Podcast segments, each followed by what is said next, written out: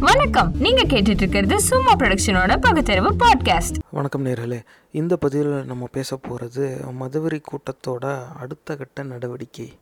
அப்படி என்னடா அடுத்த கட்ட நடவடிக்கை? அப்படின்னா பொதுவாக இப்போ ஆட்சியில் இருக்கிற அந்த மதுவரி கூட்டத்தோட அந்த கட்சி வந்து அந்த மதுவரி கூட்டத்தோடைய தேர்தல் அரசியலுக்காக அவங்க உருவாக்கி வச்ச ஒரு தனி குழு.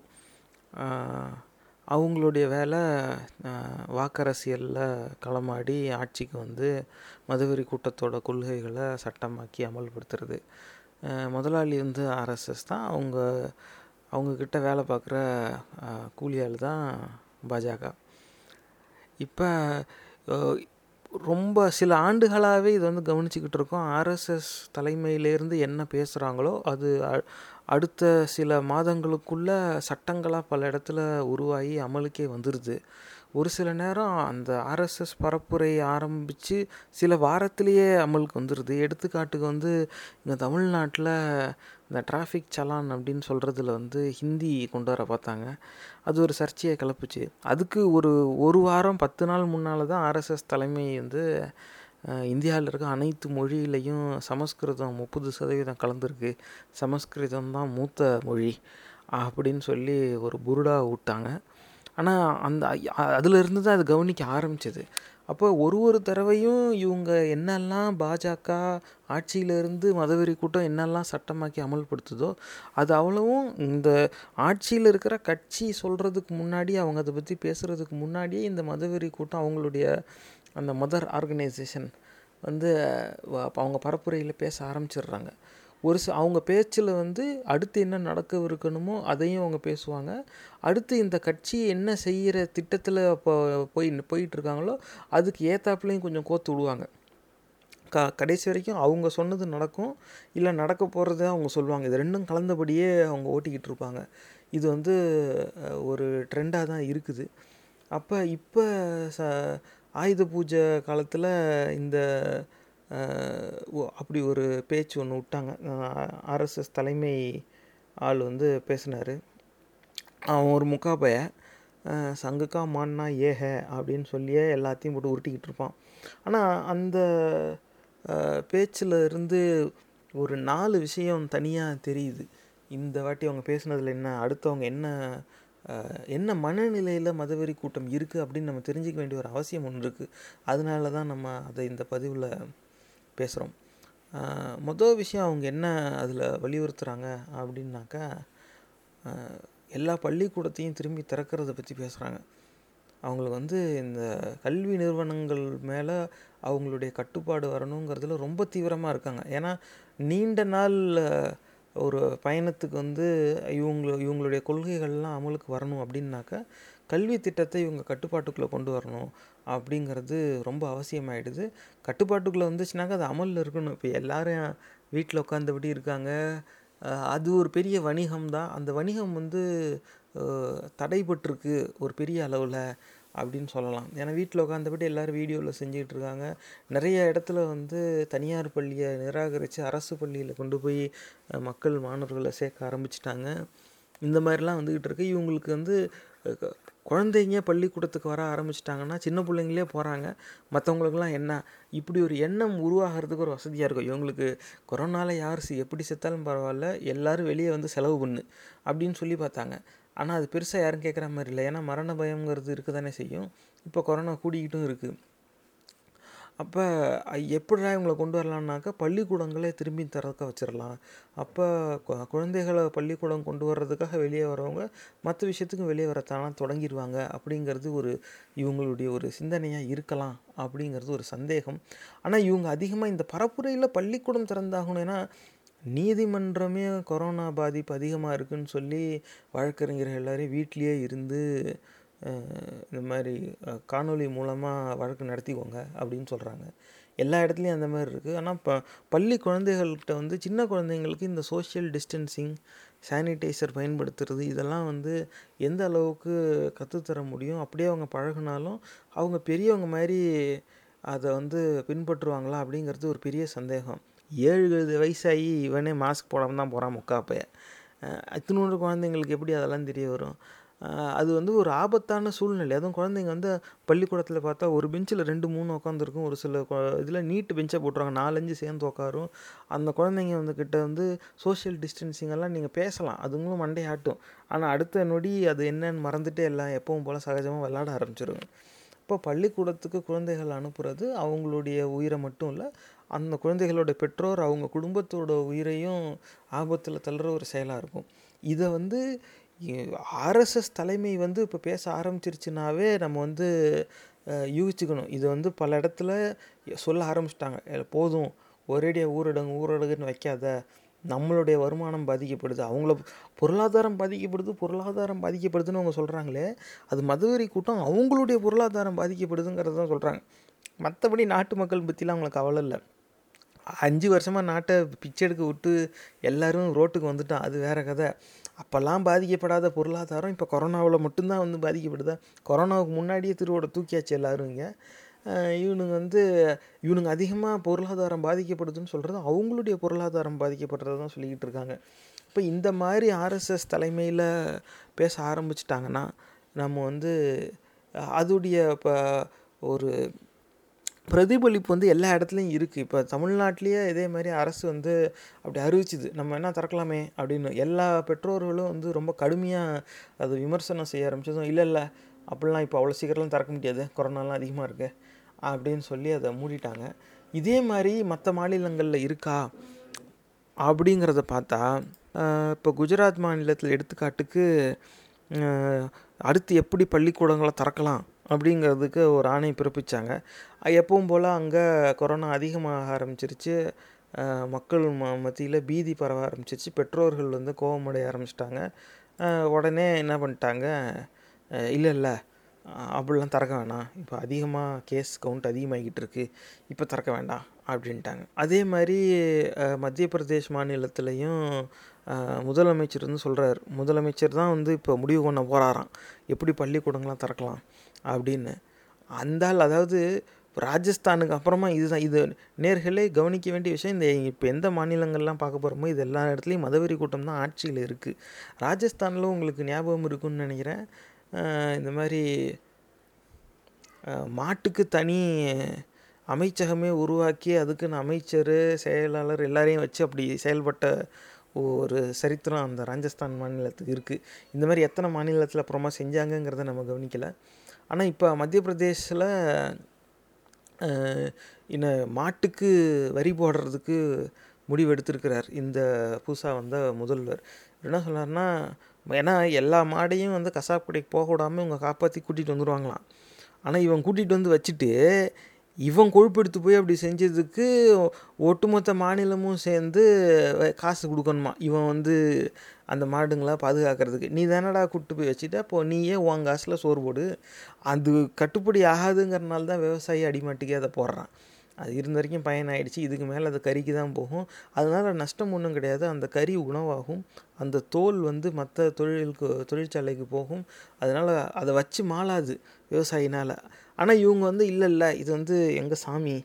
உங்கள் சாமி தானே? அப்புறம் நீயே வச்சதை நடத்திக்க வேண்டியது தானே ஆமாம் எங்கள் சாமி தான். நான் வச்சு காப்பாற்றுவேன் ஆனால் காசு நீ கொடு அப்படிங்கிறான். அந்த மாதிரி மாட்டுக்கு டேக்ஸான் இப்போ மாட்டுக்கு வரி போடுற அளவுக்கு ஒரு மாநிலம் வந்து இப்போ இறங்கி வந்திருக்கு.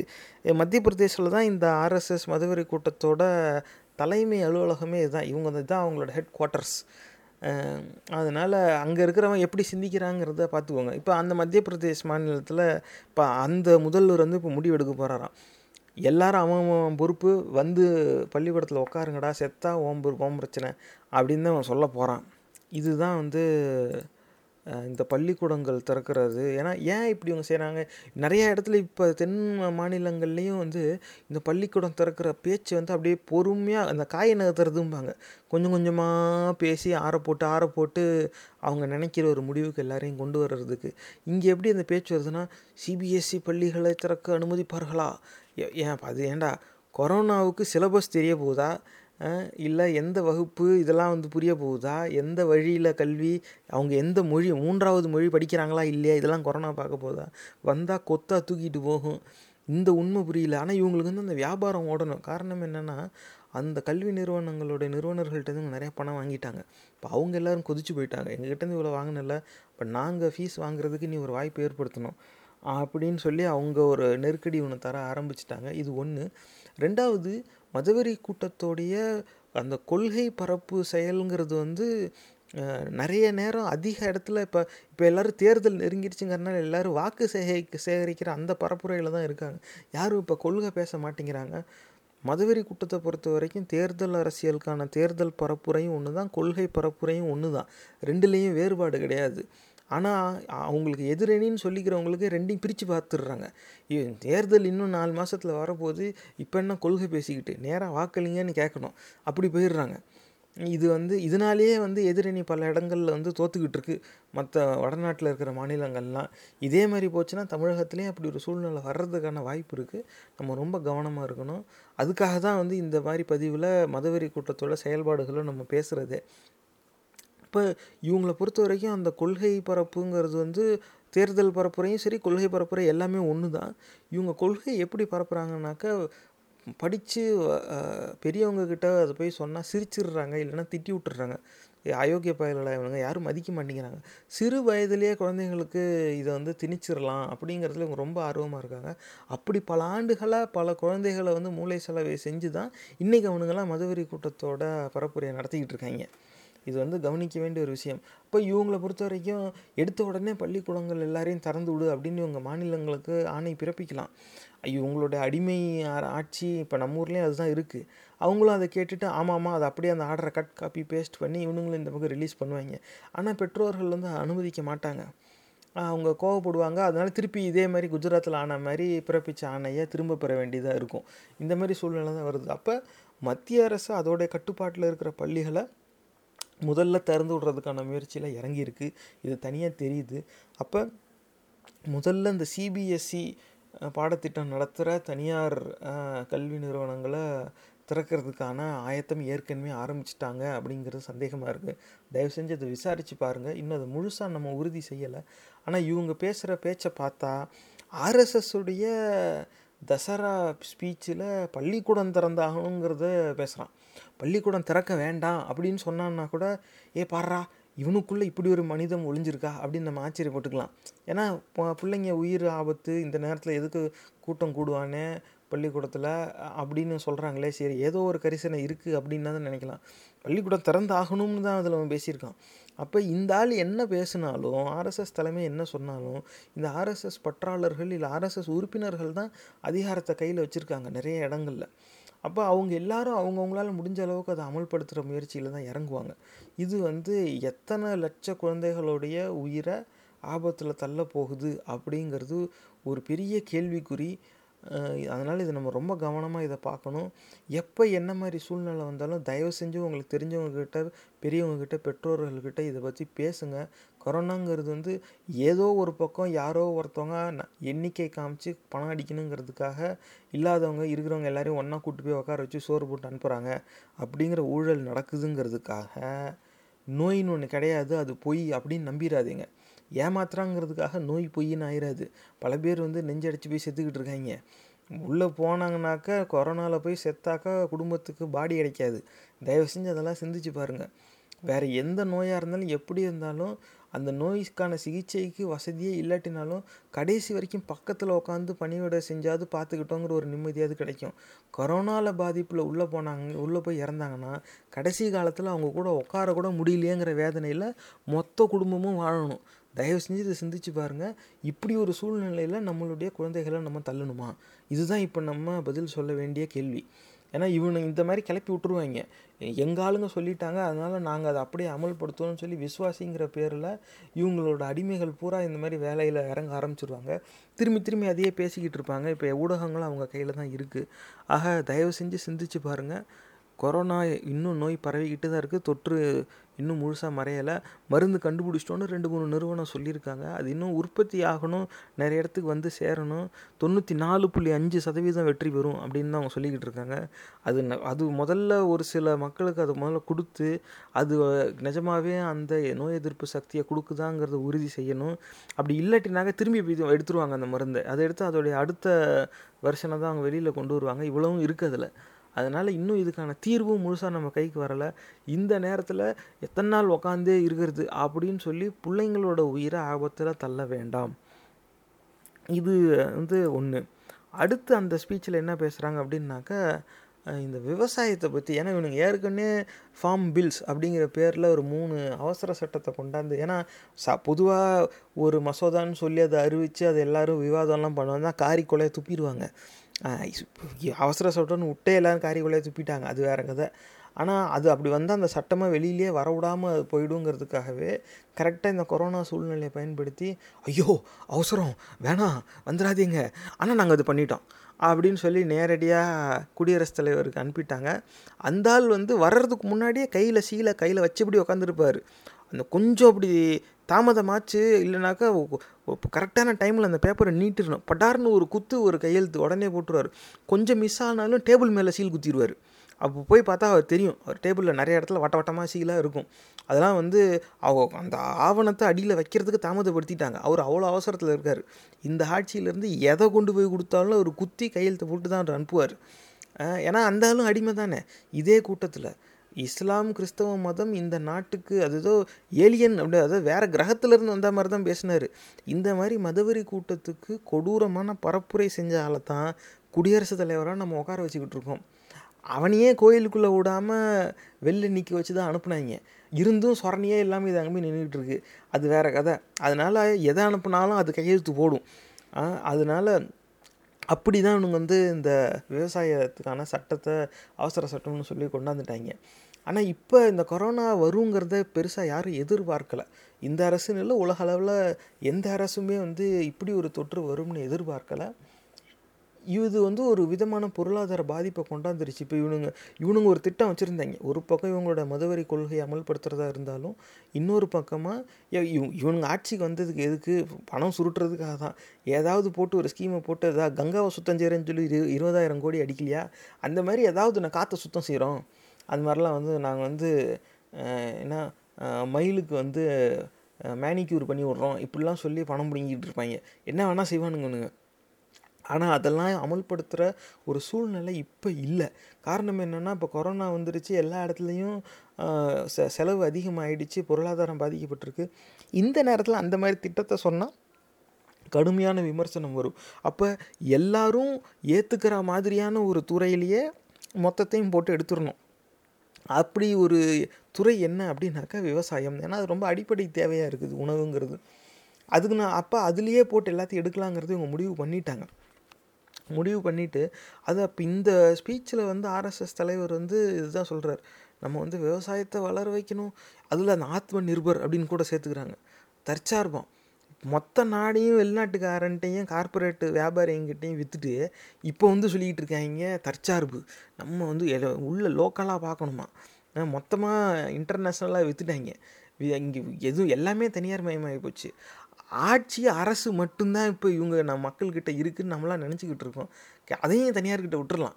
எல்லா கான்ட்ராக்டும் அம்பானிக்கு அதானிக்கு தான் கிடைக்குன்னா இடையில இவன் எதுக்கு?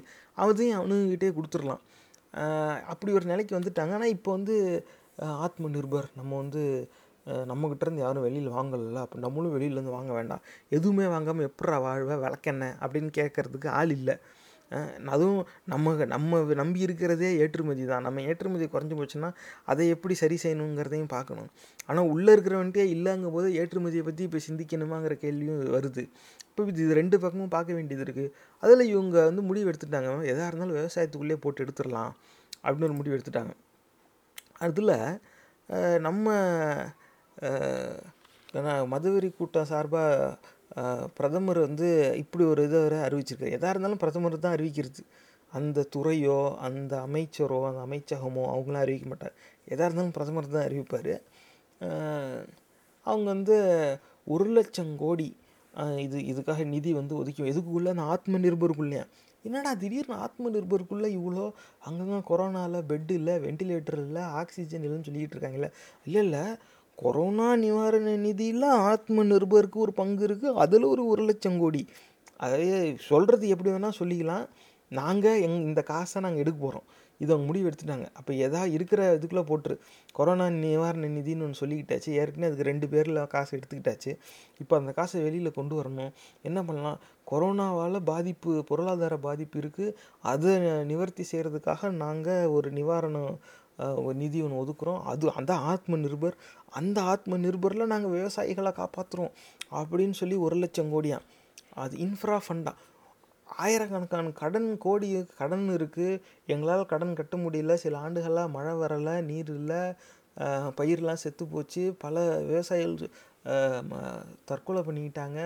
எங்களுக்கு அதை தள்ளுபடி செய்யன்னு கேட்டப்போ ஒரு ரூபாய் அவன் தள்ளுபடி செய்யலை. அது வேறு கதை. ஆனால் இப்போ வந்து ஒரு லட்சம் கோடி தராங்களே? இன்ஃப்ரா ஃபண்டாக க அப்படியே கட்டமைப்பு வந்து கொண்டாந்து அப்படியே வச்சு ஆள் இருக்கானா இல்லையா? அவன்கிட்ட விதை நெல் வாங்க காசு இருக்கா? ஏதாவது வெ விதை போட்டான்னாக்க நீர் பாசுறதுக்கு நீர் வசதி இருக்குதா? சரி அறுவடை செஞ்சானா மழை படாமல் அதை தேக்கி வைக்க டார்பாலின் சீட்டாவது அவங்ககிட்ட இருக்காங்கிறதுலாம் பற்றிலாம் அவங்களுக்கு கவலையே கிடையாது. ஆனால் இன்ஃப்ராஸ்ட்ரக்சர் இவங்களுக்கு வந்து உடனே இன்ஃப்ராஸ்ட்ரக்சர் தான் தேவை. நூறு மீட்டர் ரோடை போட்டுட்டு அதே நாலு திசையிலேருந்து அளக்கிறது. அளந்து நானூறு மீட்டர் போட்டில் தான் இவனுங்களே சொல்லிக்கிறது. கடைசியில் பார்த்தா ஆறு மாதத்தில் ஆறாயிரம் கிலோமீட்டருக்கு நாங்கள் சாலை போட்டிருக்கோம். அப்படியே ஆறாயிரம் கிலோமீட்டர்னால் அது இந்தியா இதை தாண்டி இது ரஷ்யா மே அங்கே போயிருது வடக்க. ஆனால் இவனுங்க அப்படி போட எப்பட்றா இப்படி? ஏன்னா இது ஒரு இப்போ ஏற்கனவே இன்னொரு பதிவில் இதை பற்றி பேசியிருந்தோம். டெல்லி சுற்று வட்டாரத்தில் இத்தனாயிரம் கிலோமீட்டர் நாங்கள் சாலை போட்டிருக்கோன்னு அத்தனாயிரம் கிலோமீட்டர் டெல்லிக்கிட்டேன்னா ஒரு சி மாதிரி அவனுங்க அந்த நகரத்தை சுற்றி ஒரு ரிங் ரோட பாதி போட்டுட்டு அதை போகிற போக்கில் ஒன்று அப்புறம் வர வழி இன்னொன்று இப்படி எண்ணி அதை வந்து இவங்க சொல்கிற ஒரு பழக்கத்துக்கு வந்திருக்காங்க. இந்த மாதிரி ஒரு குரல் வித்தை செய்கிற கூட்டம் தான் இது. அப்போ அவசியத்துக்கு இல்லாமல் இவங்க ஒரு லட்சம் கோடி வந்து இவங்க ஒதுக்கீடு செய்கிறாங்க ஆனால் சரி ஒதுக்கீடு செய்கிறாங்களே விவசாயம் தானே. அது நல்லது தானே. அதில் அப்படி என்ன குறை இருக்கும்? அப்படிங்கிற ஒரு கேள்வியும் வருது. அதில் இப்போ இந்த இன்ஃப்ரா ஃபண்டுன்ட்டாங்களா இந்த இன்ஃப்ரா ஃபண்டில் என்ன பண்ணுறான் திரும்பி கடன் தருவானா சப்சிடைஸ்டு லோனா அது வந்து மூவாயிரத்தி தொள்ளாயிரத்தி எழுபத்தி ஒன்று புள்ளி மூணு ஒன்று three nine seven one point three one crore micro irrigation projects அல்ல யார் செய்வா? என்ன செய்வா? இது விவசாயிக்கு எங்கே எவ்வளோ போய் செய்யும் இதுதான் மைக்ரோ இரிகேஷன் ப்ராஜெக்ட்ஸ் சுற்றி சுற்றி எல்லாம் தனியார் நிறுவனங்களுக்கு எப்படி வேணால் எடுத்துக்க. அந்தந்த இடத்துல மாநில அரசுக்கிட்ட இந்த பேரில் கொடுத்துருவான். அவன் அவன் அவன் அவன் அவங்க ஒரு தனியாக பில்லை போட்டு எடுத்துக்குவாங்க. அவ்வளவுதான் நட நடக்க போகிறது இந்த நேரத்தில் வந்து மைக்ரோ இரிகேஷன் ப்ராஜெக்ட்ஸ்னு சொல்லி இவங்க வந்து கடன் தான் தராங்களாம். நீ வந்து கொரோனாவால் பொருளாதார பாதிப்புங்கிற கொரோனா நிவாரணங்கிற அந்த நிவாரணத்துக்குள்ளே ஆத்ம நிர்பருங்கிற அதுலேருந்து நாங்கள் விவசாயத்துக்கு உதவுவோங்கிற எடுத்து கொடுக்குறேன் அப்படின்னு சொல்லிட்டு எடுத்து கடனாக தான் கொடுக்குற நீ. எப்பேற்பட்ட அயோக்கியத்தனம் பாருங்க நேர்களே. அதாவது ரொம்ப சந்தோஷமாக சிரித்த முகத்தோட அன்பாக கத்தி எடுத்து கழுத்தை நர நரன்னு அறுக்கிற மாதிரி செயல் இது. அதாவது முகத்தில் கடுமையான ஒரு பார்வை இருக்காது. எதுவும் கொச்சையாக திட்ட மாட்டாங்க. ஆனால் செய்கிற செயல் வந்து கொலை.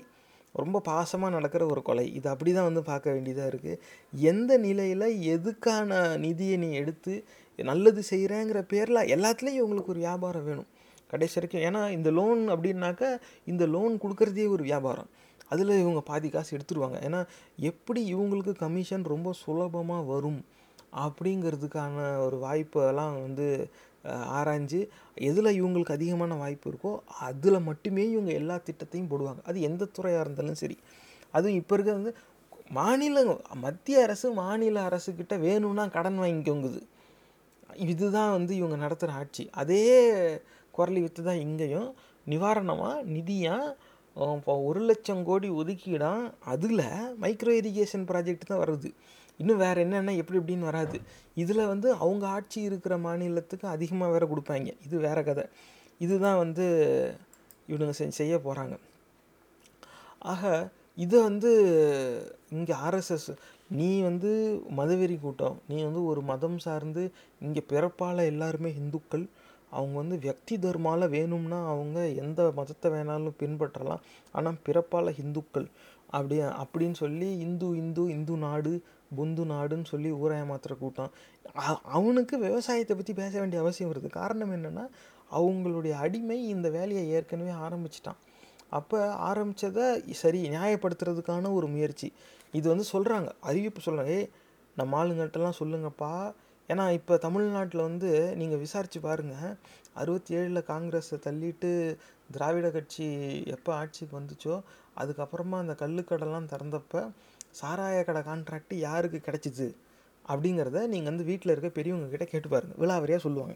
திமுக ஆட்சி வந்ததுக்கப்புறம் திமுக ஆட்சியில் எ எப்பேற்பட்ட ஆளுக்கு எந்த பதவியில் இருந்தவங்களுக்கு இந்த சாராய கடை கான்ட்ராக்ட் கிடச்சிது அப்படிங்கிறத கேளுங்க. ஃபஸ்ட்டு கிடச்சிதா இல்லையான்னு கேளுங்க. நான் சொல்கிறேங்கிறதுக்காக நீங்கள் அதை நம்பிடக்கூடாது. எப்படி எந்த பதவியில் இருந்தவங்களுக்கு கிடச்சிது? அவங்களாம் பிற்காலத்தில் என்னவா ஆனாங்க? இன்றைக்கி என்னவா இருக்காங்கங்கிறதையும் விசாரிங்க. அது உண்மை புரியும். இது மா ஒரு மாநிலத்தில் ஒருத்தர் சாராய கடையை வச்சு செஞ்சது. இவங்க வந்து தேசிய அளவில் இப்படி விவசாயத்தை வச்சு செய்கிறாங்க அப்போ இந்த மதவெறி கூட்டம் வந்து "ஏய், நம்ம வந்து ஏற்பாடு பண்ணிட்டான்ப்பா. நம்ம பயல்கள்ட்டெல்லாம் சொல்லி வைங்க. சட்டுப்புட்டுன்னு ஆளுக்கு ரெண்டு ப்ரொப்போசலை போட்டு ஃபண்டு வந்துச்சுனாக்கா எடுக்க வேண்டியது எடுங்க கொடுக்க வேண்டியதை கொடுங்க. அதுதான் வந்து இவங்க வந்து அறிவிக்கிறாங்க. ஆக இதை வந்து பேசுகிறார் அடுத்து வந்து என்ன சொல்கிறாருனாக்கா இந்த இந்து இதுக்கு ஏன்னா எப்படியும் மதவெறி கூட்டத்தோட தலைவர் அந்த பேச்சில் இந்துன்னு ஒன்று இல்லாமல் இருக்காதுல்ல? அப்போ அந்த இந்து அதுக்கு என்ன சொல்கிறாங்கன்னாக்கா இது ஒரு காமன் டினாமினேட்டராக வந்து இவங்க எல்லாரும் ஒரு மதம் ஒரு மதம்னு எல்லாரும் சொல்லிக்கிறாங்க. அது வந்து அப்படி கிடையாது. இந்துங்கிறது ஒரு காமன் டினாமினேட்டர் பல்வேறு மதங்கள் பல்வேறு கலாச்சாரங்களை உட்கொண்டுது. அதனால இது வந்து ஒரு காமன் டினாமினேட்டர் ஒரு ஒரு வாட்டியும் ஒவ்வொன்றும் நினச்சி நினச்சி பேசுவாங்க. இந்த இடத்துல இவன் இப்படி பேசுவான். இவங்களோட ஆளுங்க அங்கே கலப்பணி செய்கிறவங்க அவன் வந்து வேறு மாதிரி பேசுவான். ஆனால் இந்த தலைவர் வந்து இவருடைய ஸ்பீச்சில் இது வந்து காமன் டினாமினேட்டர் அது வந்து எங்களுக்கு காமன் டினாமினேட்டர் எதுன்னு முடிவு செய்ய நீ யாரா விளக்கு என்ன அப்படின்னு கேட்குறதுக்கு எதிர் அணியிலேருந்து தயங்குறாங்க. அவங்க ஏன்னா இந்துக்கள் ஓட்டு வராமல் போய்டுன்னு அவங்களுக்கு ஒரு பயம். அவ்வளோ இதுதான் வந்து திராவிடத்தோட லட்சணம். அதை அப்புறம் நம்பி ஏமாந்துட்டோம் வேறு வழி இல்லை. அது வேறு கதை. ஆனால் இந்த இப்படி ஒரு இந்து இதை வந்து நம்மலாம் வந்து ஒன்றா இருக்கணும்.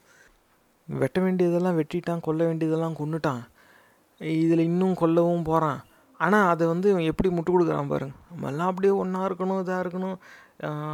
இது இதில் வந்து காம இந்த பரப்புரையில் ரொம்ப முக்கியமாக அவங்க பதிச்சது வந்து நம்ம இது வந்து ஒரு ஹிந்துங்கிறது ஒரு காமன் டினாமினேட்டர் இதில் வந்து ஒரு ஆழமான அர்த்தம் புதஞ்சு கிடக்கு நேர்களை.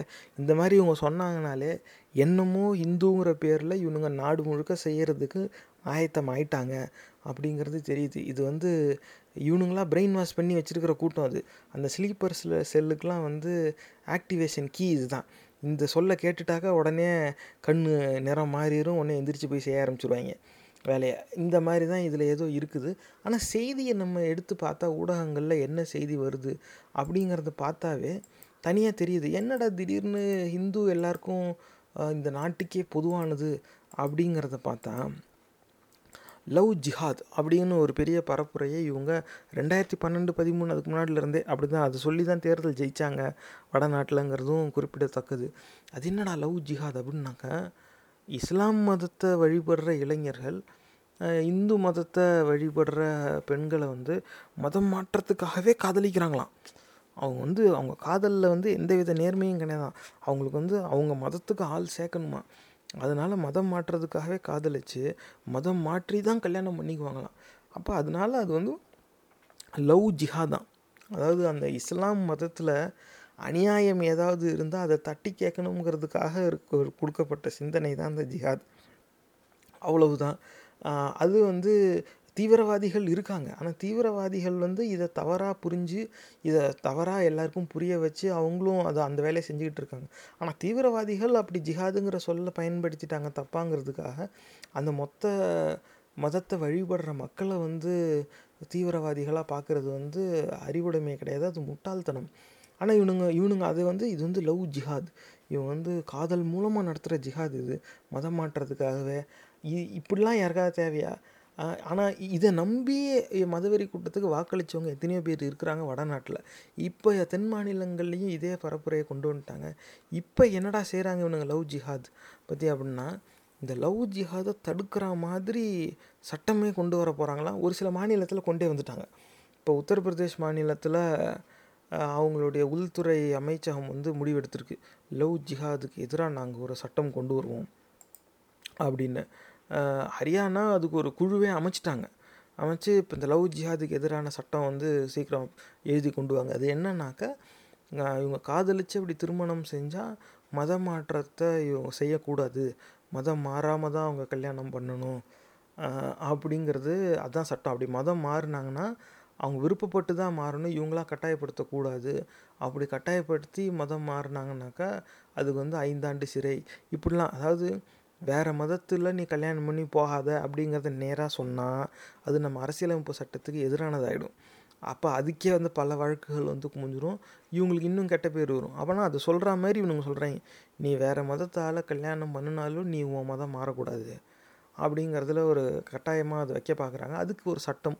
இதில் வந்து இந்த லவ் ஜிஹாதுக்கு எதிரான சட்டம் இது ஹரியானா உத்தரப்பிரதேசங்கிறது இந்த ரெண்டு மாநிலம் ஊடகத்தில் தெரிய வருது. இந்த மாதிரி இன்னும் எத்தனை மாநிலங்களில் இப்படி வேலை செஞ்சுக்கிட்டு இருக்காங்கன்னு தெரியாது அது- ஆக இது இது வந்து இவங்க கூட்டம் எங்கெல்லாம் ஆட்சியில் இருக்கோ அந்த இடத்துலலாம் இந்த மாதிரியான ஒரு சட்டத்தை உருவாக்குறது. இது வந்து எ- இந்த மாநிலத்திலலாம் நேர்களே ஒரு காணொளியில் வந்து இது உத்தரப்பிரதேசில் நடந்தது தான் அந்த மொட்டையன் வந்து மேடையில் உட்காந்துருக்கான் அவனை வச்சுக்கிட்டே ஒருத்தன் பேசுகிறான் நாங்கள் மறுபடியும் ஆட்சிக்கு வந்தோம்னாக்க இஸ்லாம் மதத்தை வழிபடுறவங்க எல்லாரையும் இரண்டாம் தர குடிமக்களாக அறிவிப்போம். அவங்களுக்கு இருக்கிற வாக்குரிமையவே நாங்கள் எடுத்துருவோம் இப்படிங்கிறான். இதை வந்து சிட்டிங் சிஎம் உட்காந்து வேடிக்கை பார்க்குறேன் இப்படி தான் வடநாடு நடந்துக்கிட்டு இருக்கு. அது எங்கே போய் முடியும்னு தெரியல. ஆனால் அந்த லட்சணத்தில் தான் அங்கே இருக்காங்க. அவங்களுக்கு அப்படி ஒரு அசாத்தியமான ஒரு தைரியம் எங்கேருந்து வருதுன்னு தெரியல. ஏன்னா எதிரணின்னு கேட்கறதுக்கு ஆள் இல்லை. அந்த பக்கம் இருக்கிறது காதி போத்திய இந்துத்துவ கூட்டம் தானே. அவனுடைய அதே எண்ணம் தான் அவன் சொல்லாமல் செஞ்சால் இவன் பெருமையாக சொல்லிக்கிட்டு செய்கிறான் அவ்வளோதான் வித்தியாசம்.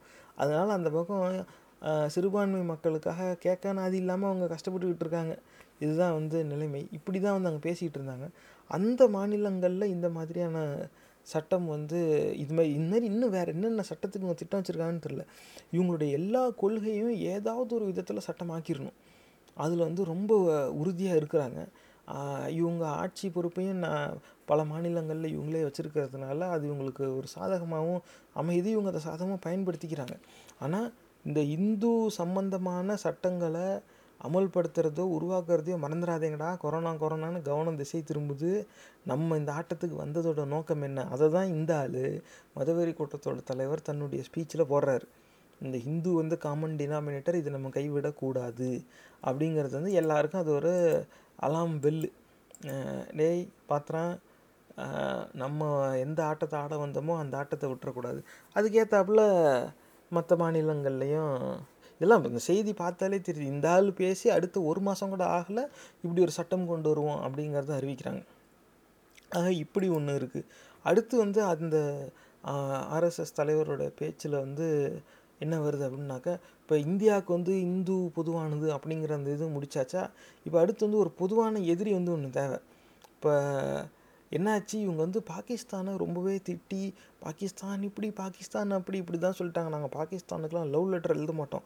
நாங்கள் அப்படி நீங்கள் அப்படி அப்படின்னு தான் அவங்க பேசி பார்த்தாங்க. அவன் என்ன பண்ணிட்டான்? அபிநந்தனை முழுசாக கொண்டாந்து ஒப்படைச்சிட்டு ஆளை ஒழுங்காக வச்சுக்க. முதல்ல சண்டை போட கற்றுக்க அப்புறமா சண்டை போடவான்ட்டு போயிட்டான்.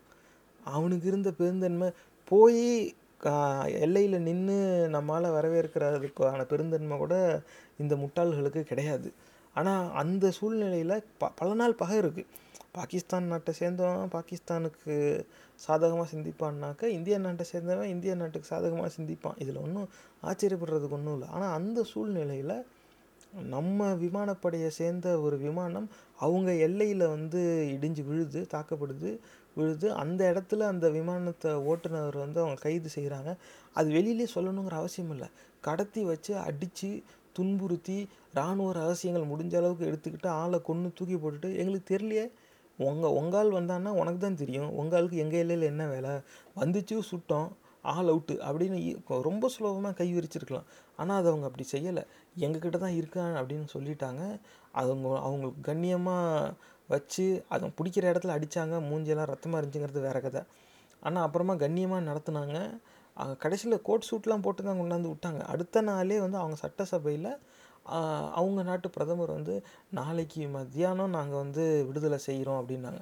நேரில் இது சிந்திச்சு பார்க்க வேண்டிய ஒரு விஷயம். நம்ம நாட்டுக்குள்ளே நம்ம எல்லைக்குள்ள ஒரு பாகிஸ்தான் இராணுவ அதிகாரி வந்து ஊடுருவி நம்மக்கிட்ட கைதாகி செய்தி வந்துச்சுனாக்கா அந்த ஆளை வெளியே விடுவோன்னு இந்த நாட்டில் ஒரு அரசியல் தலைவர் அது மத்தியோ மாநிலமோ சொன்னாக்க அவங்களுடைய வாக்கு வங்கி பெரிய அளவில் பாதிக்க முடியாது நம்ம எதிரி நம்மக்கிட்ட வந்திருக்கான் நீ எப்படி அவனை விடலாம் அப்படிங்கிற ஒரு கருத்து வரும். அதனால யார் அந்த முடிவு எடுக்கிறாங்களோ அவங்களுக்கு வந்து அதனால ஒரு நல்ல பேர் வராது கெட்ட பேர் வரதான் வாய்ப்பு இருக்குது இதை வந்து அந்த நாட்டு பிரதமர் வந்து ஏன் அப்படி பார்க்கணும்? அவங்க இராணுவத்தை வந்து இந்த ஆள் நீ என்ன வேணால் செஞ்சுக்க அப்படின்னு விட்டுருந்தாருனாக்கா குறைஞ்சபட்சம் அந்த இராணுவத்து மத்தியில் இந்த தலைவருக்கு ஒரு நல்ல பேராது கிடச்சிருக்கும். ஆனால் அந் அந்த இடத்துல அந்த பிரதமர் ஒரு நல்ல மனிதனாக செயல்பட்டுருக்கான். அவனுங்க தான் இல்லாத கா அனாந்திர காட்டில் கொண்டாந்து நாங்கள் முந்நூறு தீவிரவாதிகள் இருக்காங்கன்னு வெறுங்காட்டில் கொண்டாந்து குண்டை போட்டுக்கிட்டு இந்தமாரி விழுந்துட்டான். நமக்கு தேவையில்ல. இப்போ இருக்கிற சூழ்நிலையில் எல்லாருக்கும் வேலை வாய்ப்பு கொடுக்கணும் பசியில் இருக்கவங்க சோறு கொடுக்கணும். இந்த நேரத்தில் நம்ம சண்டைக்கு போனோம்னா ரெண்டு நாடும் சோத்துக்கு சிங்கி ஏற்கனவே அதான் நிலமை. இன்னும் ரொம்ப கொடுமையான ஏழ்மைக்கு நம்ம தள்ளப்படுவோம். நமக்கு எதுக்கு இப்போ அது? நம்ம நம்மளுடைய வளர்ச்சியில் கவனம் செலுத்துவோம்னு சொல்லி ஒரு பெருந்தன்மையோடு அவன் வந்தான் நம்ம அடித்தோம் அவன் சிக்கிட்டான் பிடிச்சிட்டோம் இப்போ நம்ம கொண்டு போய் ஒப்படைச்சிருவோம். அவ்வளோதான் நான் நம்மக்கிட்ட இல்லை அவன் வரவே இல்லை எங்களுக்கு தெரியலன்னு மற மறைச்சி அப்படிலாம் நம்ம துன்புறுத்த தேவையில்ல அப்படின்ட்டு பல நாள் பகை இருந்தும் இது வந்து ரெண்டு பக்கத்துலேயும் சொல்லிக்கலாம். பாகிஸ்தானுக்கும் சொல்கிறதுக்கு ஆயிரம் காரணம் இருக்கும் நமக்கும் சொல்கிறதுக்கு ஆயிரம் காரணம் இருக்கும். அதனால் எந்த காரணத்தினாலும் எடுத்துக்கலாம் அன்னைக்கு அவன் செஞ்சால இன்றைக்கி நான் செய்வேன் அப்படின்னு அவங்க செஞ்சுருக்கலாம். ஆனால் அப்படி செய்யாமல் அவன் வந்து திருப்பி விட்டுட்டான். இது என்ன ஆயிடுச்சு? இந்த மதவெறி கூட்டத்தோட இந்த தேர்தல் பரப்புரை இங்கே நம்ம நாட்டுக்குள்ளே நடத்துறதுக்கு ஒரு என்ன சொல்கிறது திரியில் தண்ணி விழுந்த கதையாகி போச்சு. இப்போ அந்த ப வெடி வெடிக்காது. எது என்ன செய்யறதுன்னு தெரியல. பாகிஸ்தான் பாகிஸ்தான்னு இவங்க சொல்லிட்டு இருந்தாங்க. அவன் வந்து ஏ உங்களாம் சண்டை போட மாட்டேன். பே அப்படின்ட்டு அவன் போயிட்டான். இப்போ இவங்க சிக்கிட்டாங்க. இப்போ என்ன பண்ணுறதுன்னு தெரியல. ஆனால் அதனால தான் அவங்க சைனாவை எடுத்துக்கிட்டாங்க. ஏன்னா இப்போ சைனா வந்து அமெரிக்காவுக்கு ஒரு எதிரணியாக பார்க்கப்படுது. அமெரிக்கா வந்து சைனாவை அது ட்ரம்ப்பு வந்து அப்படி அநியாயமாக கடுமையாக விமர்சிச்சாங்கிறது ஒரு பக்கம். ஆனால் ட்ரம்ப்புக்கு முன்னாடியுமே வந்து சைனாவை ஒரு போட்டி நாடாக தான் வந்து அமெரிக்கா கருதி இருக்கு. அப்போ அமெரிக்க முதலாளி ஏதாவது சில்லற சிந்த விடுவார் நம்ம பக்கம் அப்படிங்கிறதுக்காக ஆமாம்மா சைனா தான் எதிரி அப்படின்னு சொல்லிட்டு ஒரு பரப்புரையை இவங்க ஓட்ட ஆரம்பிச்சிட்டாங்க. அந்த சைனா தான் எதிரி அப்படிங்கிறத இந்த ஆர்எஸ்எஸ் தலைவர் இங்கே சொல்கிறார் உன் வேலை என்ன? நீ வந்து இங்கே இந்து நாடு அமைக்கிறது அப்படின்னு சொல்லிட்டு தான் வந்திருக்க. நீ இதை சொல் இவன் வந்து சைனாவை பற்றிலாம் பேசிக்கிட்டு இருக்கான். இவனுக்கு இவன் யாருன்னே முழுசாக தெரியாது. சைனா வந்து அப்படி சைனா இப்படி நம்ம சைனா வந்து ரொம்ப கவனமாக வச்சுருக்கணும். சைனா இப்போ அவன் அடிக்கிறான்னே வச்சுக்கோமே.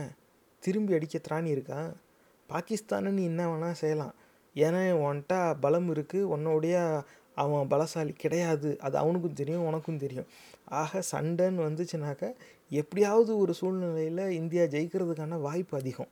கண்டிப்பாக ஜெயிக்கும்னு சொல்லிட முடியாது. அப்படி யாரையும் தரம் தாழ்த்தி பார்த்துட முடியாது. ஆனால் வரலாறு பார்த்தா நம்ம தான் அதிக நேரத்தில் வெற்றி பெற்ற ஒரு நாடாக இருந்திருக்கோம். நான் அவங்க இராணுவத்தோட நம்ம இராணுவத்துக்கு பலம் ஜாஸ்தி. அதனால் அவனை நம்ம என்ன வேணால் செஞ்சுக்கலாம். ஆனால் இதே மாதிரி எட்ட நின்று சைனா சவுண்டு வேணால் விடலாம். கிட்டலாம் போட்டான்னா கோடு போட்டு அனுப்புவான் அவன். அதனால் வந்து பார்த்து நடந்துக்கணும். இவங்க வந்து அது உங்களுக்கு தெரியும். இருந்தாலும் சைனா அப்படி சைனா இப்படி ஏன் போய் குண்டு போட வேண்டியதானே யார் ஒன்று தடுத்தா? போ பீஜிங்கில் பீஜிங்கில் போய் ரெண்டே ரெண்டு ஊசி பட்டாசு போட்டுவா நீ நிஜமாவே நீ ராணுவம்னு ஒத்துக்கலாம். ஆனால் இவன் அதெல்லாம் செய்ய மாட்டான்.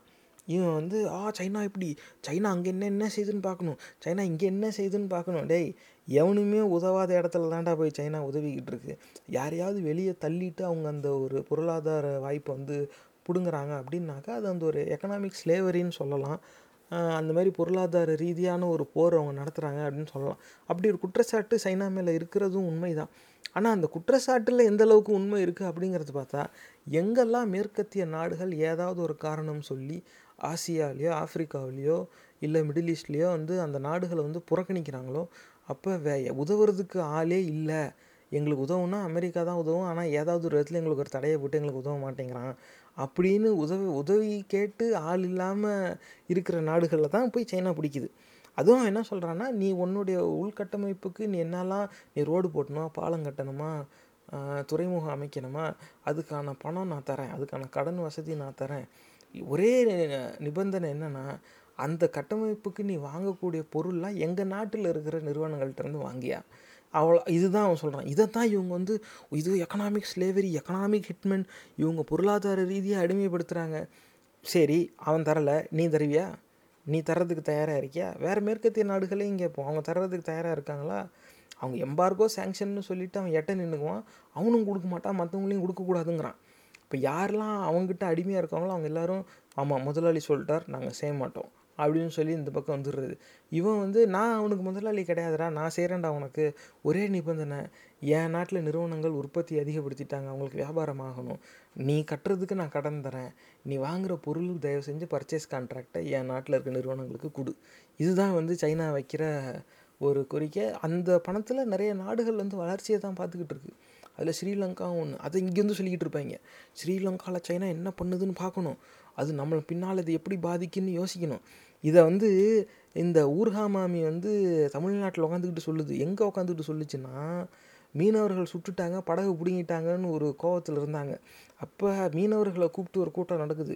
அந்த கூட்டத்தில் சைனா ஸ்ரீலங்காவில் என்ன செய்யுதுன்னு நம்ம பார்க்கணும் ஸ்ரீலங்கா நம்ம மீனவர்களை என்ன செய்துன்னு எதாவது சொல்லுமான்னு கேட்க தான் எல்லாம் வந்திருந்தாங்க. அங்கே போய் இது இந்தம்மா இந்த ராமாயணத்தை பாடுது. காரணம் என்னென்னா என்ன சொல்லி அனுப்பியிருக்காங்களோ அதை ஓதிட்டு வரணும். இதுதான் அவங்க இந்த அடிமைகளுக்கெல்லாம் கொடுக்கப்பட்ட வேலை. அதில் இப்போ அடுத்த வேலையை வந்து ஆர்எஸ்எஸ் தலைவர் வந்து பேசிட்டார். சைனா இப்படி சைனா அப்படி அப்படின்னாக்கா இவங்க வந்து இது என்ன வருதுனாக்க இப்போ பாகிஸ்தான் ஏதாவது ஒரு எதிர்வினை வரும் பாகிஸ்தான்கிட்ட இருந்து. பாத்தியா நான் சொன்னோம்ல பாகிஸ்தான் இப்படி செய்வான்னு இப்போ செஞ்சிட்டான்ல அப்படின்னு சொல்லி இவங்க அதை காரணமாக வச்சு இவங்க இராணுவத்தில் விமானப்படை கப்பல் படை எல்லாம் அந்த தரைப்படை எல்லாத்துலேயும் கான்ட்ராக்டை போட்டு பெருசாக செலவு பண்ணி அந்த காசை இவங்க அடிக்கலான்னு திட்டம் போட்டுட்டாங்க. ஆனால் பாகிஸ்தான் என்ன பண்ணிட்டான்? உங்ககிட்ட சண்டை போடுறதுலாம் என்கிட்ட நேரம் கிடையாது. நான் இருக்கிற மக்களை சோறு போடணும் அவங்களுக்கு வேலை கொடுக்கணும். இங்கே நம்ம இல்லாமல் அவங்களுக்கு உள்நாட்டுக்குள்ளேயே பல பிரச்சனைங்க இருக்குது அதெல்லாம் தீக்கணும் வான்ட்டெலாம் சண்டை முடியாது. பே அப்படின்ட்டான். இப்போ இவங்களுக்கு ஒரு எதிரி வந்து இப்போ பாகிஸ்தானை காரணம் காமிச்சு இவங்க இராணுவத்தில் செலவு செய்ய முடியாத நிலைக்கு தள்ளப்பட்டுட்டாங்க. அப்போ இவங்களுக்கு வேறு வழியே இல்லை. இவங்க சைனாவை தான் காரணம் காமிச்சு இது அவ்வளவும் செய்யணும். அப்போ ஆர்எஸ்எஸ் தலைவரே இது சொல்லிட்டாருனாக்கா கண்டிப்பாக இது வந்து அரசு இந்த முடிவு ஏற்கனவே எடுத்துருச்சு. அந்த முடிவை வந்து அவங்க எப்படி செயல்படுத்துகிறாங்க அப்படிங்கிறது நம்ம பார்க்க வேண்டியதாக இருக்குது அதில் செய்தி ஆனால் எடுத்து பார்த்தா அடுத்த ரெண்டாவது நாளில் இது அக்டோபர் இருபத்தஞ்சு போல் தான் இருந்தாலும் பேசுகிறாரு அக்டோபர் இருபத்தி ஏழாம் தேதியே இந்தியாவும் அமெரிக்காவும் ஒரு ஒப்பந்தம் கையெழுத்து போடுது. ஜியோஸ்பேஷியல் இன்டெலிஜென்ஸ் வந்து கொடுத்துருவாங்களாம். இங்கே நம்ம வந்து அமெரிக்காவுக்கு கொடுக்குறோமா? அமெரிக்காவும் அவங்களோட ஜியோ ஸ்பெஷல் இன்டெலிஜென்ஸ் நமக்கு தருவாங்களாம். என்னன்னாக்கா சைனா இங்கே என்னென்ன வேலை செய்யுது அப்படிங்கிறதுக்காக ஏன்னா அமெரிக்காவுக்கும் சைனா எதிரி அப்படிங்கிறதுனால எதிரியும் எதிரியும் நண்பர்கள். உனக்கு எதிரி எங்களுக்கும் சைனா எதிரி. அப்போ நாங்கள் எங்ககிட்ட இருக்கிற ஜியோஸ்பேஷியல் இன்டெலிஜென்ஸை தரோம் நீ உங்ககிட்ட இருக்கிறத தா நம்ம ரெண்டு பேரும் சேர்ந்து சைனாவுடைய இந்த தீய செயல்களுக்கு ஒரு முற்றுப்புள்ளி வைப்போம். அப்படின்னு சொல்லி என்னடா ஜியோஸ்பேஷியல் இன்டெலிஜென்ஸ் அப்படின்னா விண்வெளியிலிருந்து செயற்கைக்கோள் மூலமாக படம் எடுக்கிறது பூமியை. அதிலே பல்வேறு விதமான படம் எடுக்கிறது இருக்குது ஒன்று நம்ம நார சாதாரண புகைப்படம் மாதிரியே எடுக்கும். பல வண்ணங்களில். இன்னொரு சில வந்து பிளாக் அண்ட் ஒயிட்டு கருப்பு வெள்ளையில் தான் இருக்கும். அந்த சார் இமேஜரி அப்படின்னு சொல்லுவாங்க. அந்த ரேடார் சேட்டலைட் இருக்குது இதுமாதிரி பல்வேறு விதமாக எடுக்கலாம். இது அவ்வளோத்தையும் எடுத்து ஒன்று மேல் ஒன்று பொருத்தி பார்த்தா பல்வேறு விவரங்களை நம்ம அறிஞ்சிக்கலாம். அதாவது டெரெயின் மேப்பிங் அப்படின்னு சொல்லுவாங்க. எப்படி நிலப்பரப்பு எப்படி இருக்குது அங்கே ஏதாவது இவங்க கூடாரம் கட்டியிருக்காங்களா? இவங்க கேம்ப்லாம் எப்படி இருக்குது எத்தனை லாரி போகுது? இவங்க எத்தனை விமானம் நிறுத்தி வச்சுருக்காங்க? இதெல்லாம் அந்த படத்துலேருந்து பார்த்து தெரிஞ்சுக்கலாம். அப்போ எல்லை பகுதியில் ஒரு இராணுவம் என்ன செயல்பாட்டில் இறங்கி இருக்குது அப்படிங்கிறது விண்வெளியில் செயற்கைக்கோள் மூலமாக படம் எடுத்து அதை பார்த்து தெரிஞ்சுக்கலாம்.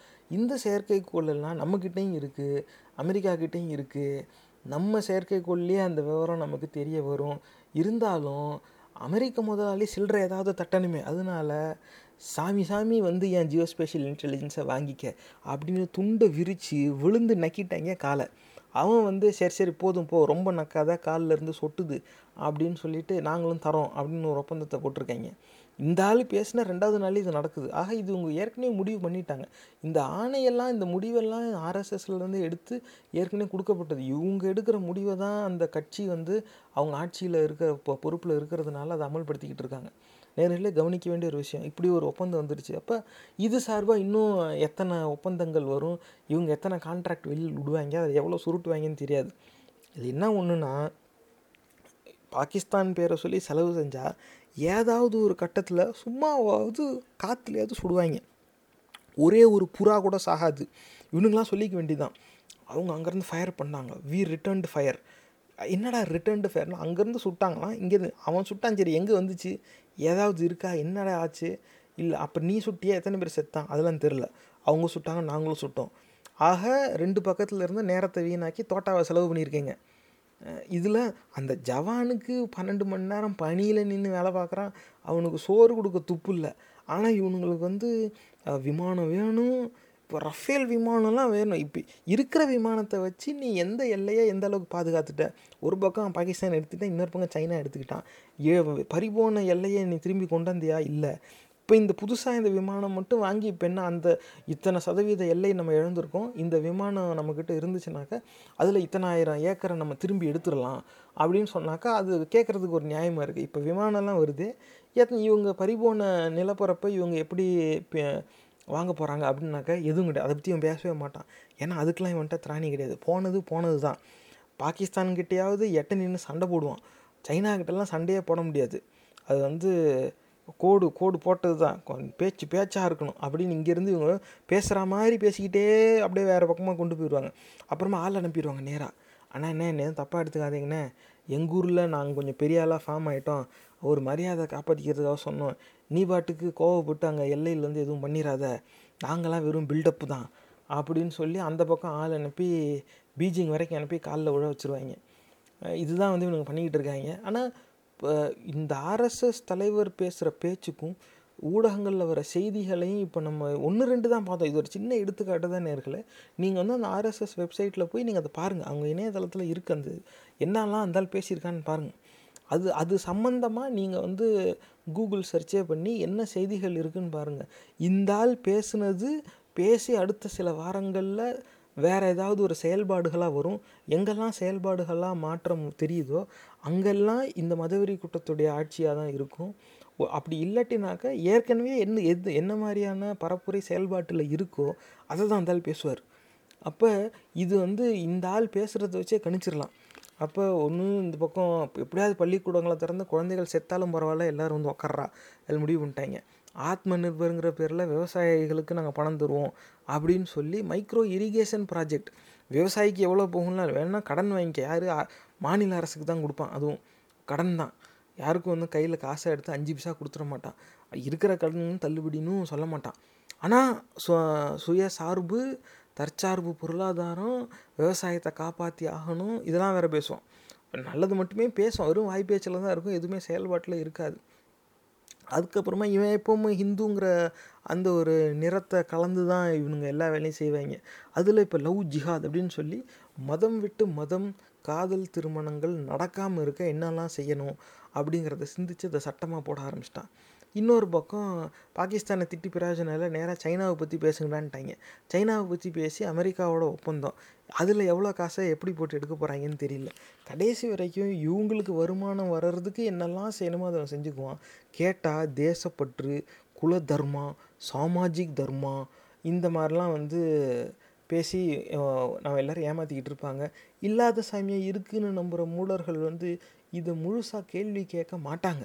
அவங்களுக்கு தெரிஞ்சு தெரியுமாங்கிறது ஒரு பெரிய சந்தேகம். தெரிஞ்சாலும் கேட்க மாட்டாங்க. ஏன்னா இந்த மாதிரி அவங்க பகுத்தறிவோடு கேட்டாங்கன்னா அவங்க நம்புகிற சாமியை அவங்களே கேள்வி கேட்ட மாதிரி ஆகிடும் அது அவங்களால ஏற்றுக்க முடியாது. இவனுங்க ஜெயிக்க மதவெறி கூட்டம் ஜெயிக்கிறதுக்கு ஒரு பெரிய வசதியாக அமையிறது என்னன்னாக்கா இந்த சாமி கும்பிட்ற கூட்டம் இருக்க அவங்க வந்து இவங்கள விமர்சிக்கிறத மொத்தமாக தவிர்த்துருவாங்க. காரணம் என்னென்னா மதவெறி கூட்டத்தை விமர்சித்தாவே இவங்க மதம்ங்கிற பெயரால் இவங்க நடத்துகிற குரலி வித்தியை அவங்க விமர்சித்தே ஆகணும். அப்படி விமர்சித்தா அதுக்குள்ளே அவங்களுடைய இறை நம்பிக்கைங்கிற மூட நம்பிக்கையும் உள்ளடக்கமே. அதில் அவங்களுக்கு விருப்பம் இல்லை. அதனாலேயே அப்படியே எல்லாரும் அமைதி காக்கிறாங்க. இப்படி அமைதி காக்க போய் தான் முக்காவாசி நாடு மதவெறி கூட்டத்தோட கட்டுப்பாட்டுக்குள்ளே வந்துருச்சு. மிச்சம் இருக்கிறது ஒன்று ரெண்டு மாநிலம்தான் அந்த மாநிலத்திலையும் எதிரணின்னு சொல்கிறவங்க நமக்கு எந்த பே இதுவும் பேச்சும் தேவையில்ல. எப்படியாவது தேர்தல் ஜெயிச்சாகணும். எவ்வளோ காசு ஆனாலும் பரவாயில்ல. நிஜமாவே நம்பிக்கிட்டு இருக்காங்க. வெறும் பணத்தை வச்சு நம்ம ஜெயிச்சிடலாம். இத்தனை ஆண்டு காலம் அப்படி தேர்தல் அதுதான் நிதர்சனமான உண்மை. வெறும் பணத்தை வச்சு வாக்குக்கு இத்தனை நம்ம ரெண்டாயிரம் மூவாயிரங்கிறது போய் ஆறாயிரம் எட்டாயிரம் போய் இருபதாயிரம்லாம் கேள்விப்பட்டுட்டோம். இவனுங்க இன்னும் எத்தனை ஆயிரம் கொடுப்பாங்கன்னு தெரியாது ஒரு வாக்குக்கு. அப்போ அந்த நிலையில தான் ஏற்கனவே ஜனநாயகம் இருக்குது இந்த மா மாநிலங்கள்லாம். ஆனால் இப்போ மதவெறி கூட்டம் நடத்துகிற பரப்புரையில் அவங்களுடைய பரப்புரையில் கொள்கை பரப்புரையும் சரி தேர்தல் பரப்புரையும் சரி ரெண்டுக்கும் வித்தியாசம் கிடையாது. ரெண்டுமே ஒன்று தான் ஆனால் எதிரணிங்கிறவங்க தனியாக கொள்கை பரப்புரைன்னு யாருமே இல்லாத ஒரு இடத்துல போட்டு நாலு பேர் பேசிக்குவாங்க. அந்த கடுமையான பேச்சாளர்கள் அப்படின்னு சொல்லி ஒரு நாலு பேர் பேசுவாங்க. என்னம்மா பேசினோம்பா? அப்படின்னு பாராட்டிட்டு வந்துடுவாங்க அவ்வளோதான் அது வந்து அதை கேட்குறதே ஒரு அஞ்சாறு பேர் தான் இருப்பாங்க. அதுவும் அவங்க பகுத்தறிவோ அந்த மாதிரியான சிந்தனையில் பேசுனாங்கனாக்கா இந்த சாமி கும்பிட்றவங்க அதையும் கேட்க மாட்டாங்க. சரியா போச்சா? ஆனால் இப்போ தேர்தல் நெருங்கினதும் தேர்தல் பரப்புரைங்கிற பேரில் எங்களுக்கு வாக்களி நாங்கள் தான் அவனுக்கு சட்டை போட்டு விட்டோம். நாங்கள் தான் இதை செஞ்சோம். நாங்கள் தான் அதை செஞ்சோம். எங்கள் கட்சிக்கு வாக்களி எங்கள் கூட்டணிக்கு வாக்களி. வெறும் வாக்கு வாங்குறதுல மட்டுமே இருப்பாங்க. ஆ மதவெறி கூட்டம் வந்து என்ன பண்ணால் எப்படிலாம் வந்து சாமி ஜாதி மதங்கிறத வச்சு ஏமாற்றலாமோ அப்படி எல்லாம் ஏமாற்றிடுவான் மொத்த சமுதாயத்தையும் பிளக்கிற முயற்சியில் அவன் இறங்கிட்டான். இப்போ சமுதாயம் கொஞ்சம் கொஞ்சமாக பிளந்துக்கிட்டு இருக்கு. மற்ற இடத்துலலாம் இஸ்லாமியர்களும் கிறிஸ்தவர்களும் தீயவர்களுங்கிற மாதிரி சொல்லி ஜெயித்தான் நம்ம ஊரில் அந்த மதம்ங்கிற அந்த பட்டாசு பத்தவே மாட்டேங்குது. அவன் ஜாதியை பிடிச்சிக்கிட்டான். அப்போ தாழ்த்தப்பட்டவர்கள் கேலி செய்கிறதுனா கூட தாழ்த்தப்பட்டவர்கள் ஒரு பதிவு வந்து அப்படி வந்துச்சு இணையதளத்தில். அது அதுவும் திருமாவளவன் அவர்களுடைய அந்த விடுதலை சிறுத்தைகள் கட்சியோடைய நிறங்களை போட்டு வருது. அந்த துண்டு போட்டாப்புல ஒருத்தர் காரில் வராரு. காவல் அதிகாரி நிறுத்தி டேய் நீங்களாம் சைக்கிளில் வந்தாலே சந்தேகமாக இருக்கும். காரில் வரீங்களாடா?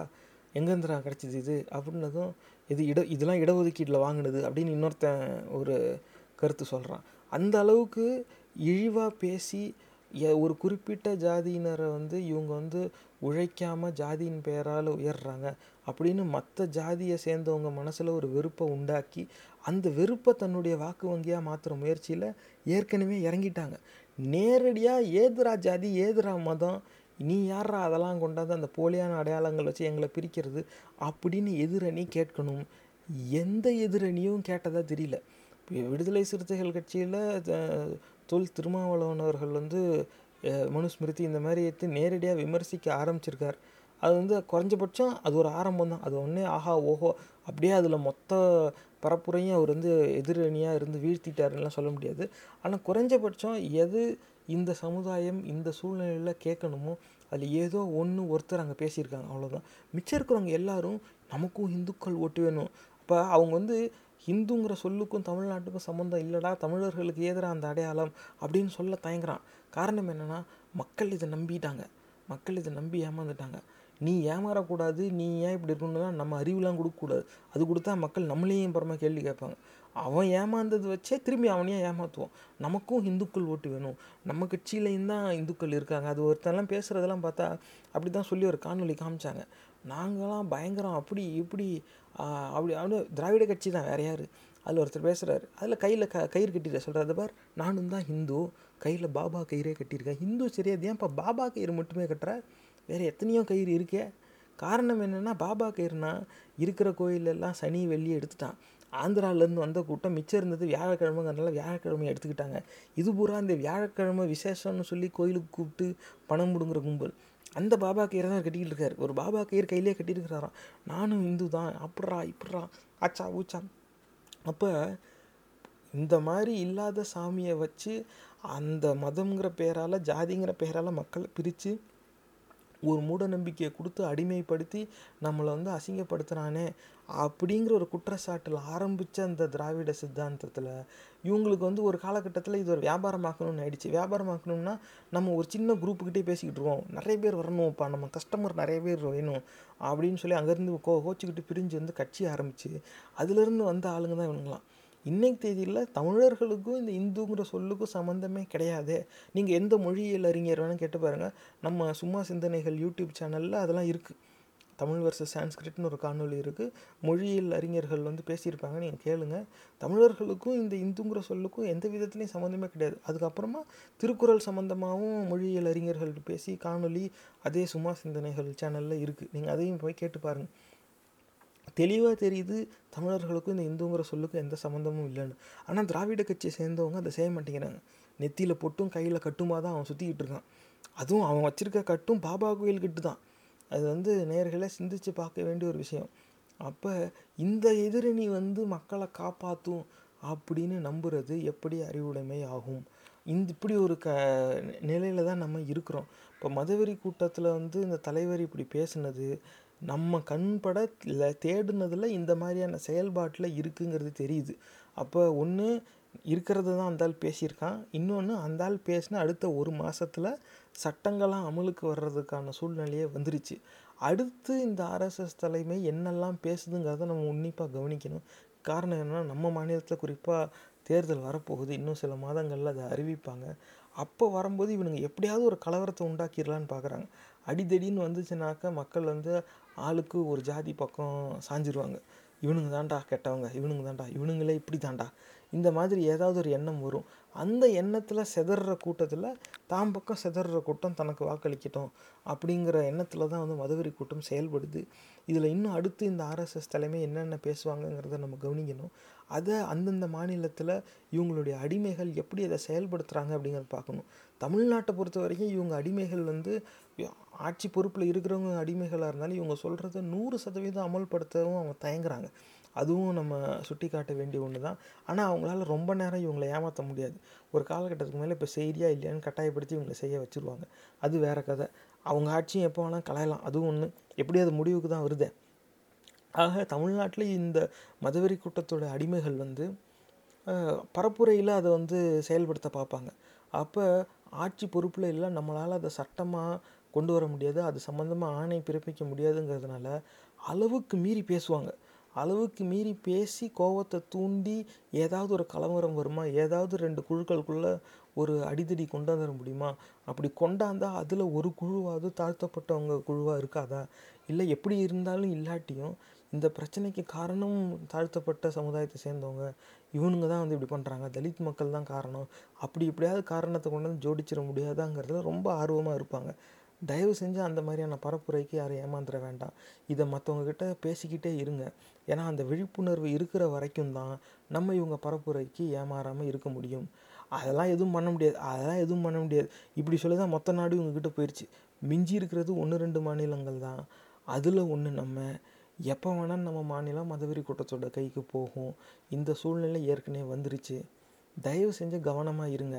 சிந்திச்சு பாருங்கள் இந்த பதிவு உங்களுக்கு பிடிச்சிருந்தா தயவு செஞ்சு சமூக வலைத்தளங்கள்ல இதை பகிர்ந்துக்கோங்க. இந்த நிகழ்ச்சி உங்களுக்கு ஏதாவது ஒரு வகையில உதவிருக்கும்னு நம்புறோம். சும்மா ப்ரொடக்ஷனோட பகுத்தறிவு பாட்காஸ்ட் பொறுமையோட கேட்டதுக்கு நன்றி.